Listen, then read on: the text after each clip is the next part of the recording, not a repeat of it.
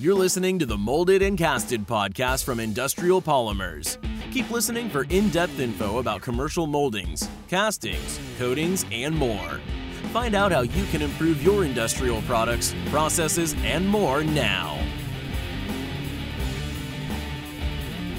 How does a fast set flexible polyurethane mold work? The process of polyurethane molding can be complex and variable, but always happens to come with contentment. Polyurethane happens to be among the most flexible materials that can be found today. It is possible to have it molded and shaped into almost any form, to be used in various businesses and industries. This type of material can be used easily with no worries of getting it worn out or fractured in some way. It can also withstand various environmental factors, high temperatures, electricity, and more. It can assume many forms and shapes, as the process of polyurethane molding can differ. But there are some common techniques used across the industry. Open cast molding. This includes pouring of liquid polyurethane into a setting or mold. It is an affordable way to create a very long lasting product, although it is not appropriate for designs that need intricate details. Compression molding. In this method, liquid polyurethane is poured into a setting, and then the setting is put through a compressor. Therein, the mold is subjected to very high pressure and extreme heat, and the final product is created. When this technique is used, it is found that much more detail can be achieved by the polyurethane molding process. But it is costlier to mold polyurethane with this process. Foaming. This molding technique needs the use of mixed polyurethane. This material is given some time to set and have a mold filled out.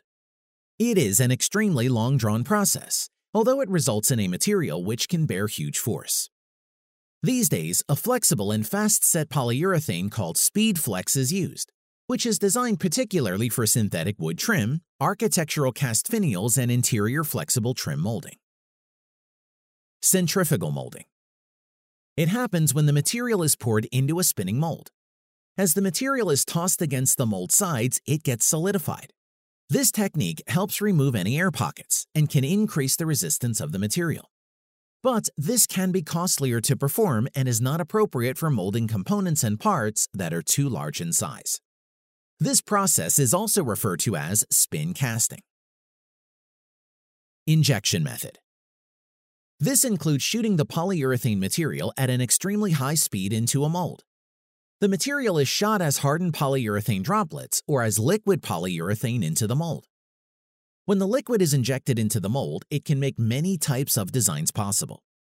However, even this method is useful for making only smaller parts.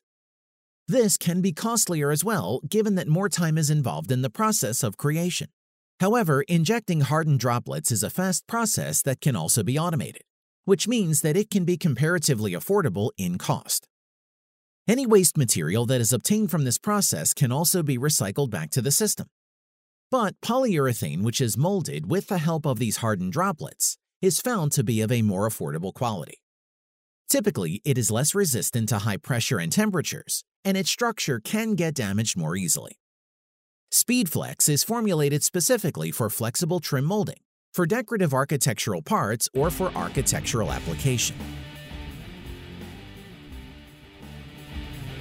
You've been listening to the Molded and Casted podcast from Industrial Polymers, manufacturers of hundreds of mold and casting products, coatings, and other industrial polymer products. Learn more or request more info at www.industrialpolymers.com.